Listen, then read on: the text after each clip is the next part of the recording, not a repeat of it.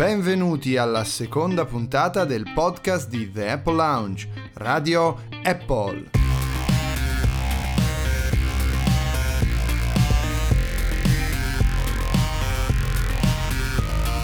Con me, come sempre, ci sono Lucio Botteri. Lo segui, bentrovati. E Lorenzo Paletti. Benvenuti.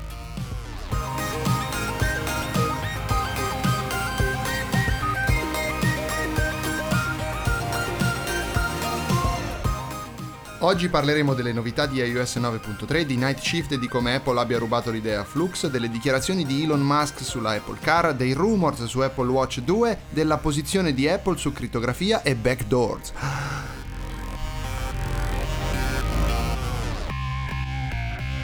Partiamo subito perché già ve l'abbiamo detto la scorsa volta, lo reiteriamo. Vogliamo essere brevi, ci piacciono i podcast brevi, per cui saremo concisi e andremo diretti al punto. Intanto vi volevo ringraziare perché, contro ovviamente ogni nostra aspettativa, ci state ascoltando in tanti, siete dozzine, possiamo contarvi su almeno 200 mani, penso. No, di meno. Sembrano i dati di vendita di Apple Watch. Esatto. Molto bene. Quindi grazie. Vi chiediamo, oltre ovviamente a seguirci, se volete di darci il vostro feedback, per dirci come stiamo andando, se vi piacciamo, cosa dobbiamo cambiare, cosa vorreste che dicessimo. E ho migliorato con questo il mio punteggio di consecuzio moltissimo rispetto al finale dell'altra volta, vero ragazzi? Sì, decisamente. Benissimo, partiamo. Partiamo con Lucio che ci racconterà, diciamo, la novità più grossa di questa settimana. Apple ha annunciato che arriverà a breve iOS 9.3 e siccome è un bel aggiornamento corposo ci ha già fatto sapere in anteprima quali saranno le novità. Alcune le ha addirittura descritte molto bene, altre sono state scoperte agli sviluppatori che già l'hanno installato. Vai Lucio, raccontaci di iOS 9.3. Un aggiornamento corposissimo, è veramente, per essere una minor release, è uno dei più grandi di sempre probabilmente. Le novità si possono riassumere in nuove quick actions, ovvero per chi è fortunato possessore di un 6S o 6S Plus sarebbe il menu che si apre schiacciando le icone con il 3D Touch. Schiacciando forte. Sto stritolando, spremendo l'iPhone. No, non è vero, basta un po' di pressione in più. Per esempio nell'icona meteo possiamo scegliere la località per cui vogliamo conoscere le previsioni oppure aggiungerne una. Nelle impostazioni finalmente abbiamo la possibilità di accedere al Bluetooth con un solo tocco, al Wi-Fi, alla batteria o impostare un nuovo sfondo, un wallpaper. E per la bussola invece, perché ci sono le quick action anche per la bussola, possiamo selezionare la bussola o la livella. Come diceva Totò, tu sai che è una livella. Ascolta, ma le quick actions per la bussola sono passati da non avere quick actions che facessero chissà cosa ad averle per tutto, quindi hanno deciso che con 9.3 il 3D touch finalmente serve davvero a qualcosa in più. Sì, finalmente. Infatti era triste a un certo punto, usando molto un iPhone 6S, non poter accedere ad un menu, perché alla fine, insomma, cosa vi costa? Ne avevamo parlato nella prima puntata, se non sbaglio, anzi nella puntata 0, quindi è un ottimo lancio per andare a sentirvi quella puntata. Anzi, io suggerirei anche di aggiungerlo per le cartelle. Sarebbe molto carino avere un quick actions anche per le cartelle, magari con le 4 applicazioni preferite, sai, qualcosa del genere. Bene, dovresti segnalarla. Ho già scritto a Tim Cook che mi ha detto che ci sta pensando. Cool story, bro. Andando avanti vi segnalo giusto anche che nell'app salute anche abbiamo il menu per accedere all'identificativo medico, il medical ID, e alla dashboard. Per esempio invece l'App Store aggiunge alle 2 actions che già aveva, ovvero il codice redeem e la ricerca nello store, aggiunge un bel tasto aggiorna tutto. Quindi per aggiornare tutte le app che abbiamo in scaletta. Ottimo. E la tab degli elementi acquistati. Altre novità di iOS 9.3? Novità importante è l'applicazione Note. e aggiunge la possibilità di proteggere delle singole note con il Touch ID o con una password ad hoc per quella nota. Interessante, quindi insomma se scriviamo porcherie su una singola nota possiamo proteggerle da occhi indiscreti. Esatto. Se pensierini da condividere su Tumblr che non vogliamo farci copiare, queste cose. Sì, l'elenco delle ragazze con cui siamo stati, queste cose qui. Non so perché tu lo debba tenere nell'applicazione note, quando la tua fidanzata potrebbe tranquillamente accedere. Da ora potrò farlo perché posso proteggerlo con... Io già ce la vedo con una mannaia e il tuo dito staccato, esatto, che le permetterà di accedere a note. Comunque, vedi, questa è una cosa molto, molto interessante, il fatto che si possa proteggere una nota, ma la domanda che pensavo il fatto spontanea, che si potesse staccare un dito a qualcuno e usarlo. Sì, anche quello è interessante, vorrei sapere se funziona, poi perché sai, un dito staccato in teoria... Lucio farà una recensione, una prova interattiva e farà un video, quindi seguite questo. È più facile che mi costringa proprio a mettere il mio dito mentre è ancora attaccato. Comunque no, quello che mi sorge spontaneo, io mi chiedo perché lo hanno fatto per le note quando invece il problema più grande di tutti, un grande problema di chiunque abbia un iPhone, è il fatto che abbiamo le foto nascoste che non sono nascoste. Quindi ogni volta che non vogliamo far vedere una foto dobbiamo sincronizzarla, toglierla, spedirla, metterla su Dropbox, insomma qualcosa, ma dobbiamo cancellarla da lì perché lì non è protetta per niente. È vero, è una cosa tremenda. Tutte le nostre dick pics non possono essere protette come dovrebbero. Ma anche semplicemente se si tratta di mostrare delle foto a qualcun altro, cioè guarda la mia galleria di fotografie e dai in mano il telefono a qualcuno, sarebbe bello poter selezionare quali fotografie può visualizzare senza bisogno di inserire un codice. È vero. O almeno poter fare in modo che non possa vedere quelle nascoste molto semplicemente. Anche perché c'è questa brutta usanza che quando dai l'iPhone a qualcuno per fargli vedere due foto, lui le scorre tutte, sì. Ah, belle! Gli hai detto che sono due, ma lui continua a scorrere tranquillamente. Tu devi staccarti. Se continui a scorrere le mie foto, l'unica soluzione per te sarà questa. Fatality. È quello che dovremmo dire alle persone che non... Volevo solo usare Fatali, non ero ancora riuscito a usarla dalla soundboard, perdonatemi, ho dovuto farmela tornare. Un po' forzata, magari ci stava meglio Hadouken in questo caso. Ah, è vero, sì, è vero. Hadouken! Bene. Perfetto.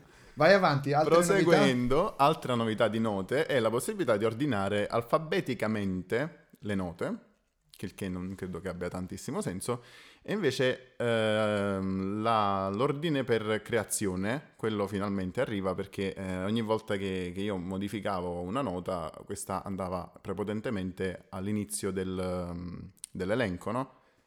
E quindi questa cosa a volte mi inibiva dal fare una modifica perché pensavo no, poi me la trovo soprattutto e questa è una nota stupida e voglio tenerla giù. Sì, è vero, è una logica che fa arrabbiare anche me, perché ad esempio è la stessa logica che l'ultimo accesso fondamentalmente come tipo di chiave per fare l'indice, perché anche su GarageBand ad esempio, che noi usiamo per registrare questo podcast, su iPad ad esempio, se tu modifichi un progetto, lo apri perché vuoi ascoltarlo, però stavi lavorando su tutt'altro. In questo modo ti fai girare tutti i progetti e l'ultimo che hai aperto rimane sempre davanti, ma non è detto che è l'ultimo a cui voglio accedere e che io sappia non c'è modo di modificare questa modalità, che non mi è mai tornata su nessun tipo di programma, però evidentemente esatto. Forse è considerata più intuitiva, non lo so.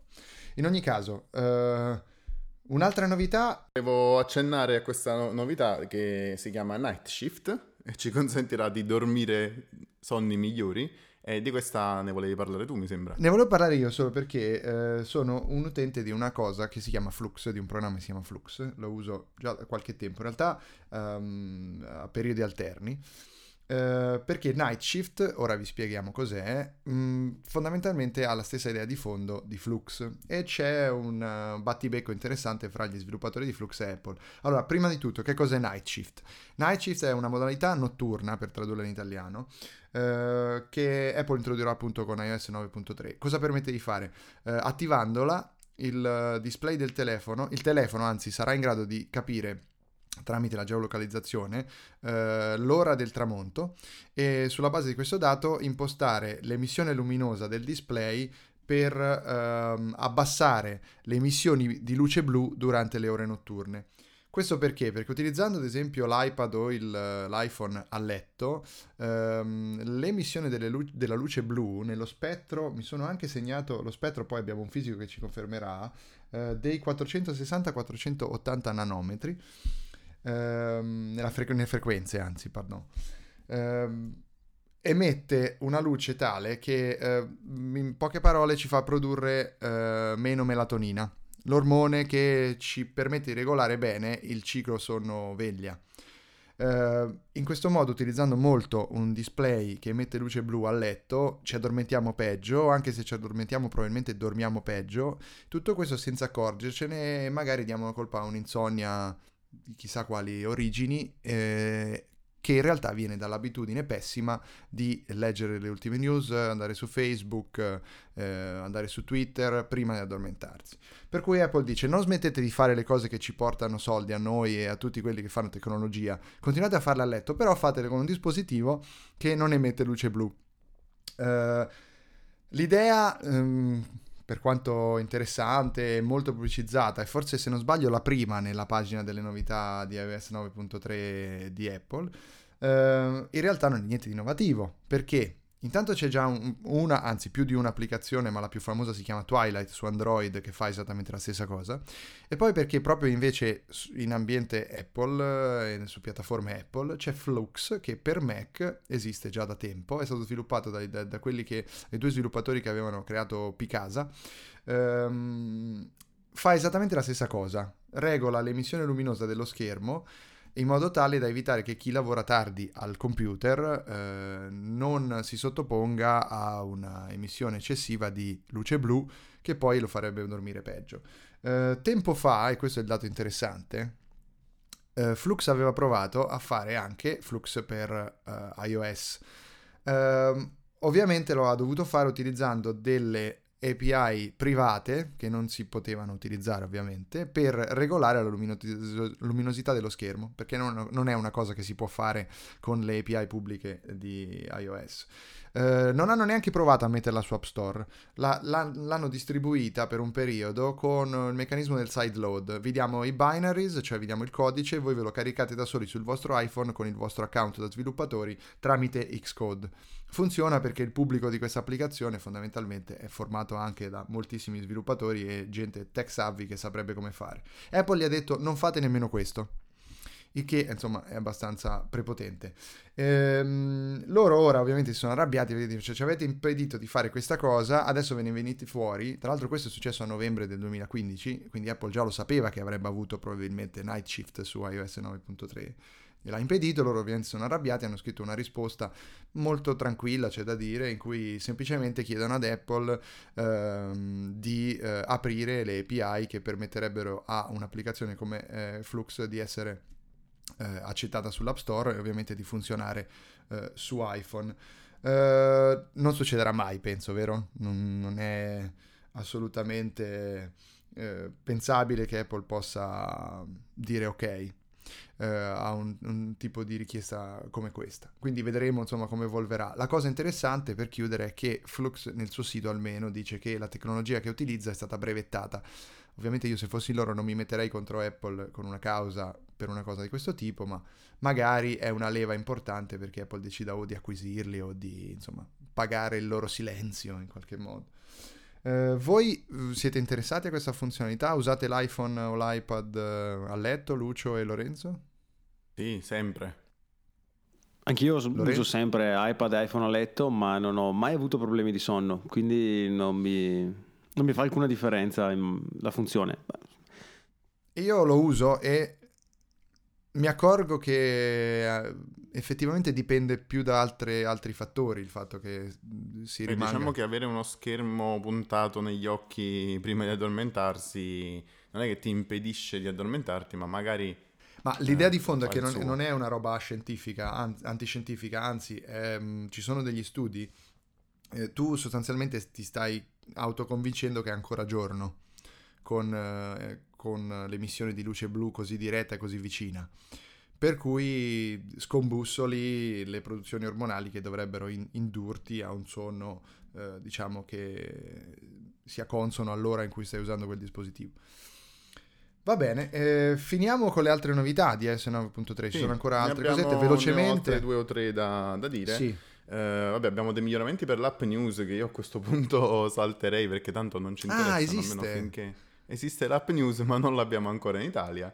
Comunque, per chi vuole saperlo, ci consentirà di far partire un video direttamente dal feed e ora è supportata la modalità landscape su iPhone, che sicuramente tutti ne sentivano il bisogno di questa cosa, quindi.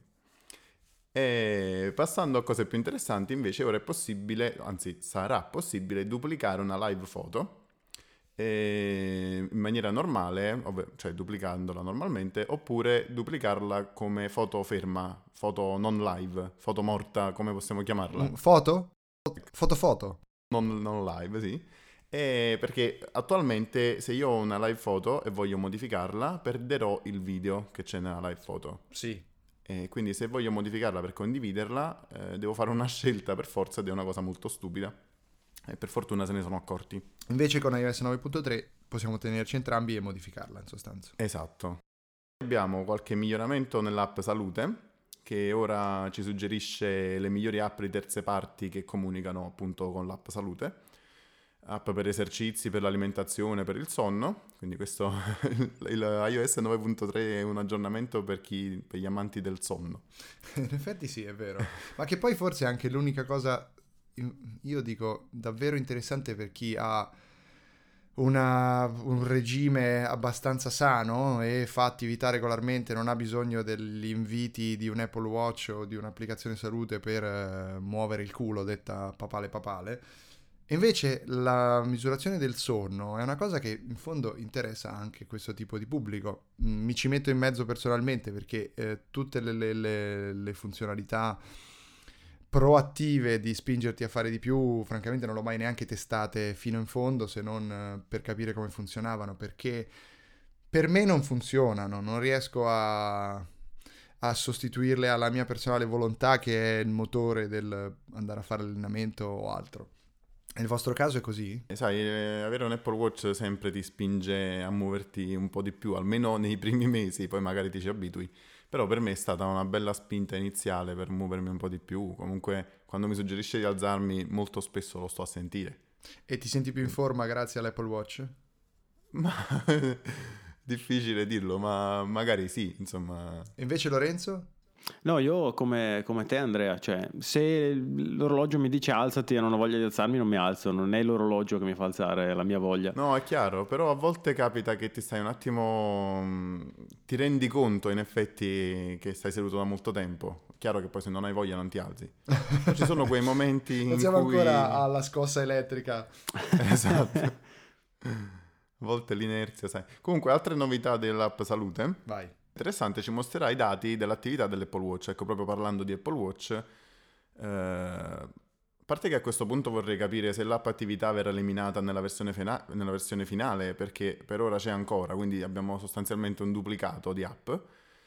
Però appunto parlando dell'Apple Watch, un'altra novità proprio di 9.3 è la possibilità di abbinare più Apple Watch ad un solo iPhone, quindi per i fortunati possessori di 2-3 Apple Watch, di Edition, Sport, Apple Watch normale eccetera, per quelli ricchi come te dai, che hanno più di un Apple Watch.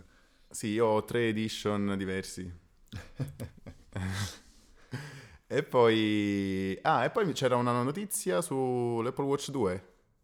È vero, sì. Ne parliamo fra un secondo, perché prima in realtà volevo che Lorenzo ci desse un'altra cosa. Perché, se non sbaglio, sempre nella pagina di presentazione delle novità di iOS 9.3 c'era qualcosa su CarPlay. Esatto, Apple finalmente ha pubblicato una lista chiara delle automobili compatibili con CarPlay. CarPlay, per chi non lo sapesse, è questa nuova tecnologia di Apple che permette di collegare il proprio iPhone a un'automobile e sostanzialmente usare le applicazioni di iPhone sul display dell'auto. Quindi leggere i messaggi, chattare con WhatsApp, non guardare la strada sostanzialmente. Perfetto. È chiaro. E finalmente abbiamo una lista, dicevo, delle automobili compatibili con CarPlay. E ci sono anche auto che verosimilmente saranno disponibili in Italia. Dico saranno perché si tratta di tempi di tempi lunghi per CarPlay. È stato introdotto praticamente 2 anni fa e le prime automobili compatibili hanno cominciato a uscire solo l'anno scorso, ma erano auto di lusso. E invece pare che nel 2016 finalmente lo vedremo anche montato su modelli e marche più economiche.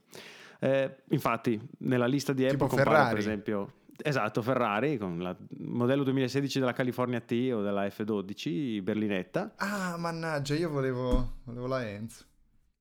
Ma compaiono anche auto più alla portata di tasche umane, tipo la Peugeot 208, modello di quest'anno, piuttosto che la Seat Ibiza o la Leon, sempre modello 2016, la Beetle di Volkswagen, la Golf, la Fox, la Polo, la Scirocco.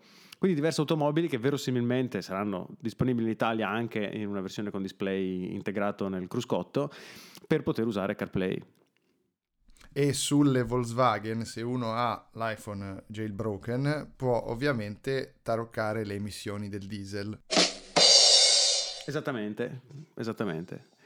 Va bene, ma visto che stiamo parlando di macchine, se non sbaglio c'è qualcuno... di abbastanza importante, l'Iron Man del mondo reale, no? L'abbiamo chiamato, ovvero il professor Elon Musk, che dall'alto della sua genialità in realtà ha detto una cosa molto interessante riguardo Apple, ovvero...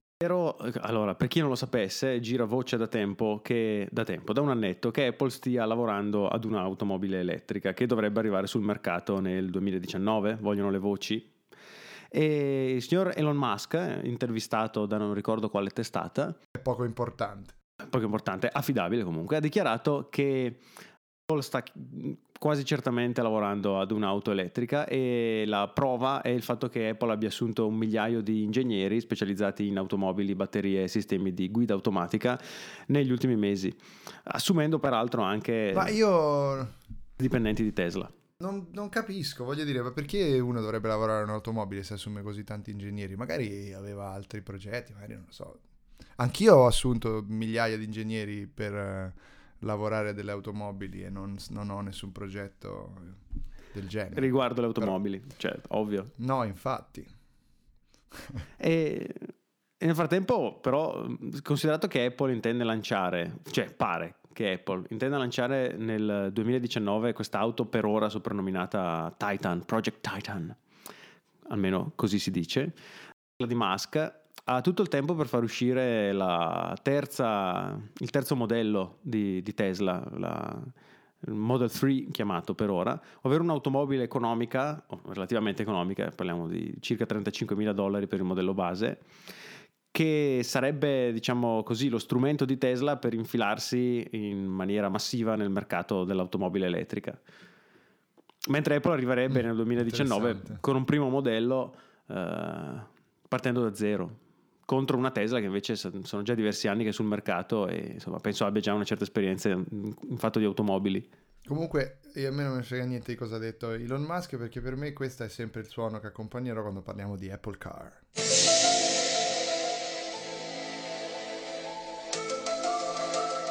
Perché dobbiamo crederci, per ora è ancora tutto da vedere. Invece cosa non dobbiamo credere, ma ormai essere sicuri nel fatto che, come anticipava Lucio, fra poco ci sarà una seconda versione dell'Apple Watch, giusto? Beh, questo è scontato, nessuno penso fosse era convinto del fatto che il primo Apple Watch sarebbe stato anche l'ultimo. Ed è arrivata una voce dal sempre affidabile, e lo dico con sarcasmo, Commercial Times di Taiwan, secondo cui Apple avrebbe avviato una produzione di prova della seconda generazione di Apple Watch presso lo stabilimento di Quanta. Supponiamo che la notizia del Commercial Times non sia vera, non sia verosimile. Ha comunque senso credere che Apple stia lavorando a una seconda generazione di Apple Watch da lanciare quest'anno.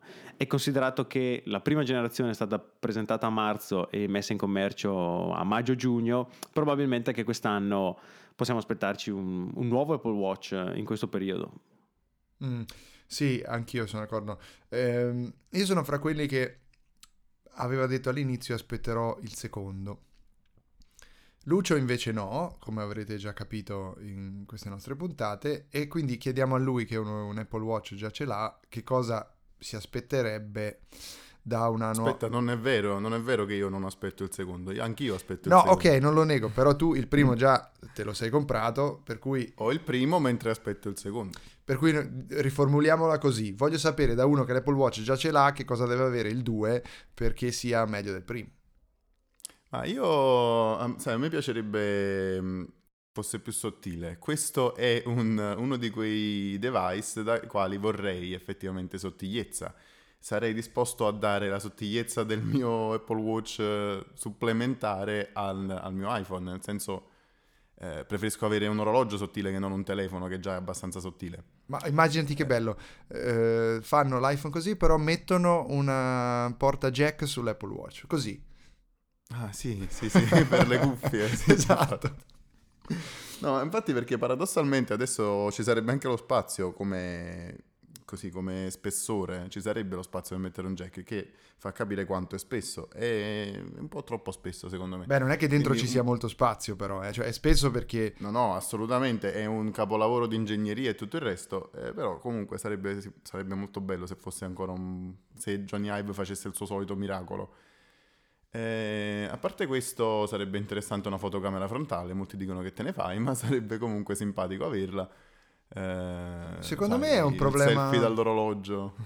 È vero, ma secondo me è un problema di privacy troppo grosso, perché se io vado con un orologio che ha una fotocamera in un posto dove non posso averla, è molto troppo facile poter fare delle foto con quel dispositivo, anche se è proibito, se è vietato, e visto che Apple ci tiene così tanto alla privacy, secondo me quello è un tasto dolente che va ancora analizzato bene prima di poter dire ok, metto una fotocamera sull'Apple Watch. Ma io non credo proprio, sinceramente, nel senso che questo problema poteva esserci anche per i telefoni, ma ormai... vabbè, e poi però un telefono è più facile dirti il telefono lo lasci qui, ci metto un bolino sopra, ci sono posti che lo fanno, vabbè. Ma se io volessi potrei comprare in un attimo una spy cam di quelle del diametro di mezzo millimetro. Sì, ovviamente non è quello che potresti fare, è una, diciamo, policy, è un ragionamento che secondo me potrebbe fare Apple, visto l'attenzione, anche perché una delle critiche più diciamo così sensate anche ai Google Glass era proprio questa, insomma, che non sapevi che quando qualcuno... Sì.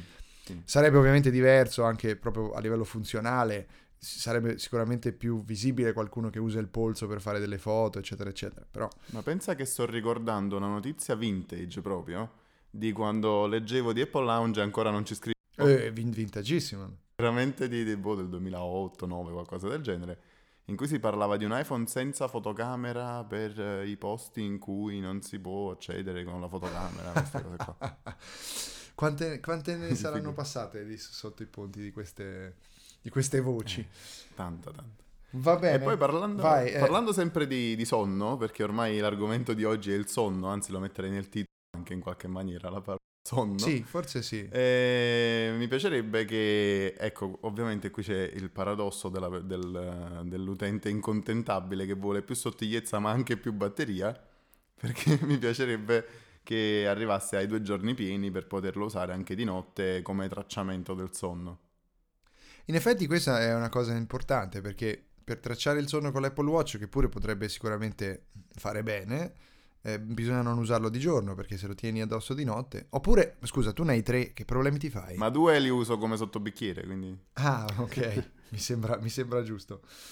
Allora, io invece volevo parlare di cose come l'altra volta, chiudere con una nota un po' più seria, perché sono successe un po' di cose, l'argomento è la crittografia e la sicurezza e il diritto alla privacy di chi usa un iPhone o in generale uno smartphone, sia nelle comunicazioni che passano attraverso questi dispositivi, sia nel tenere al sicuro i dati che sono sul dispositivo stesso, quindi la encryption del dispositivo, dell'iPhone o nel caso di Android di alcuni Nexus. Le agenzie governative, FBI in primis, spingono, l'avrete sentito probabilmente, perché si possano inserire delle backdoor nei software di questi dispositivi, che oggi invece sono decisamente a prova di bomba. Se l'FBI confisca un iPhone recente con software recente, e non è sbloccato, non c'è modo, a quanto pare, insomma, di sbloccarlo e decrittare i contenuti senza conoscerne le chiavi d'accesso, il PIN. Apple non ci può fare nulla perché per scelta ingegneristica la crittografia dell'iPhone è fatta in modo tale che non sia possibile a nessuno al di fuori del proprietario accedere ai dati, e mi sembra che, insomma, da un punto di vista dell'utente, della privacy dell'utente, questa sia ovviamente la soluzione ottimale. Cosa dicono FBI e agenzie di sicurezza governative? No, noi vogliamo delle backdoor o delle golden key, cioè delle chiavi di decrittazione speciali che possono avere solo certi soggetti, che ci permettano di leggere i contenuti e i dati di questi dispositivi, perché altrimenti, se ci troviamo fra le mani un telefono di qualcuno che attenta alla sicurezza nazionale, noi non abbiamo modo di accedere a delle informazioni. Lo dicono con una faccia seria, come se quello che ha fatto l'NSA in tutti questi anni avesse permesso di impedire tutto lo scibile di cose orribili che sono successe nel mondo. C'è stato il caso di Parigi recentemente in cui i terroristi si mandavano messaggi assolutamente non crittati su servizi che utilizzano tutti, e quindi, insomma, diciamo che a un livello di sicurezza c'è stato un fallimento dei servizi di intelligence. Tim Cook, durante un incontro con delegati della Casa Bianca su quella questione, è stato, fra tutti i CEO più importanti delle aziende della Silicon Valley, l'unico che davvero ha detto, preso posizione seria, dicendo: no, le backdoor sono una stronzata. Non ha detto stronzata, ma il tono e la severità del suo intervento si può tradurre così, perché è semplice, insomma, se c'è una backdoor c'è per i buoni, c'è anche per i cattivi, e i cattivi sono molto bravi solitamente quando si tratta di utilizzare delle backdoor messe lì per altri scopi, per cui lasciare la porta socchiusa per qualcuno che deve essere soltanto l'autorità è impossibile farlo. Ovviamente la pensano diversamente le autorità, ma c'è l'ex capo dell'NSA invece che dice: no, ha ragione lui. Ha ragione lui, questo è quello che bisogna fare. Indebolire l'encryption significa indebolire tutto un sistema di sicurezze messo in piedi in anni e anni, che garantisce il successo e la fiducia che gli utenti ripongono verso, ad esempio, un settore che non è direttamente interessato dal discorso in questo caso, ma quello dell'e-commerce, e pagamenti di ogni tipo, l'accesso ai servizi bancari. Sarebbe un disastro. Il governo americano ovviamente continua a insistere, e c'è anche una proposta di legge nello stato di New York che renderebbe quasi illegali i dispositivi come l'iPhone criptati e inaccessibili, con multe fino a €2.500 per dispositivo venduto, eccetera eccetera. Insomma, una boiata colossale. Per fortuna per adesso è ancora nelle fasi iniziali, e speriamo che il dibattito, insomma, si sposti verso questo tipo di soluzione, cioè una maggiore sicurezza per tutti. Il problema è che in America ci sono le elezioni, e ci saranno elezioni, insomma, a breve, e quindi il dibattito politico va ad influire su questioni su cui il dibattito politico non dovrebbe nemmeno esprimersi, e diventano questioni politiche, questioni che in realtà dovrebbero rimanere solo ed esclusivamente tecnologiche. Chiudendo dico solo questo, insomma: dove sono gli altri però? Tim Cook prende questa posizione. Dov'è Larry Page? Dov'è Jack Dorsey? Dove sono tutti gli altri grandi CEO della Silicon Valley? Perché non prendono il coraggio a due mani e dicono come stanno le cose anche loro? Questa, insomma, è una domanda che rimane un po' così sospesa.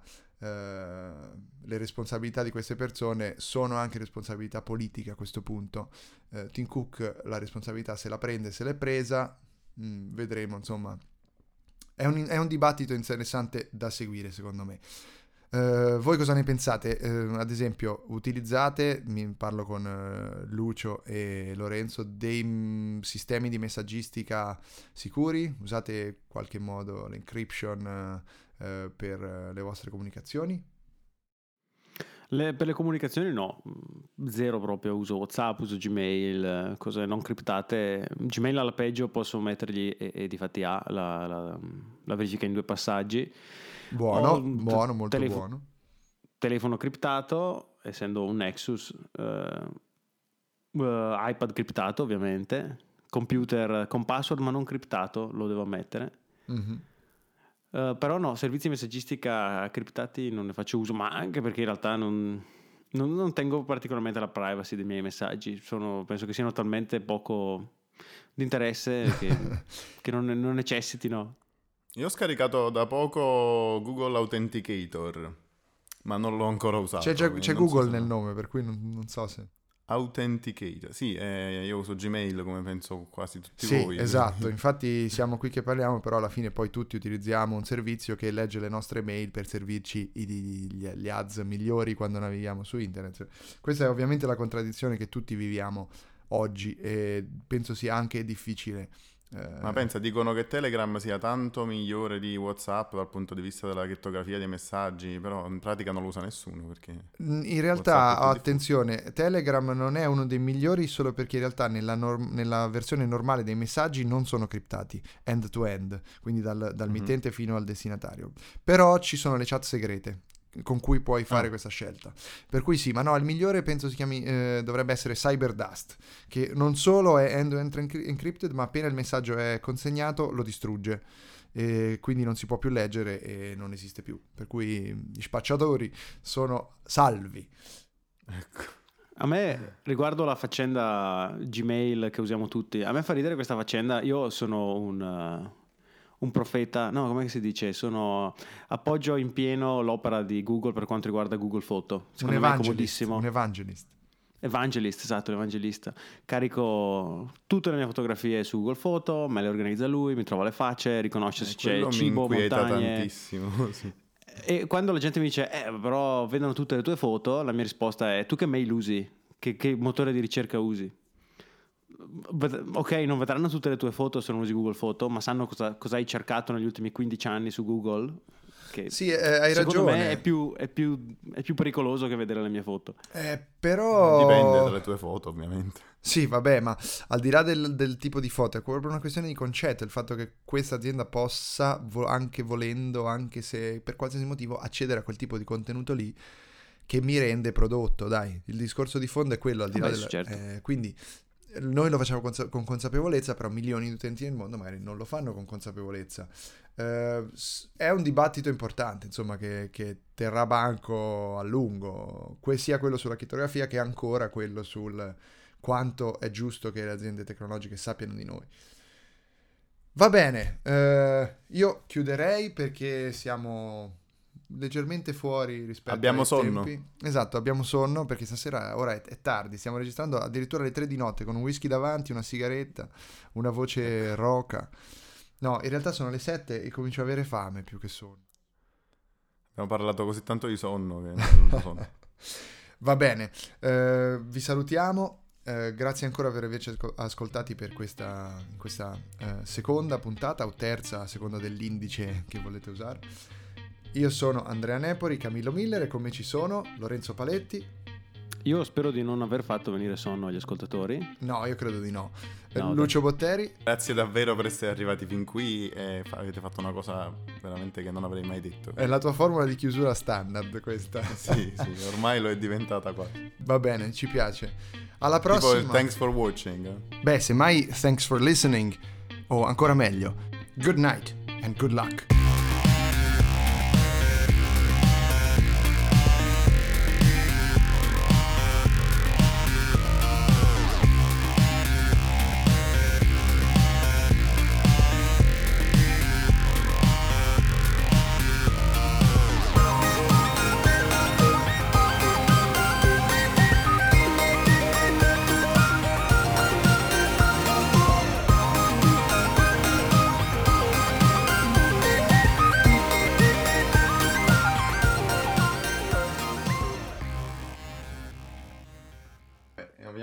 Come al solito sta impostando il suo computer.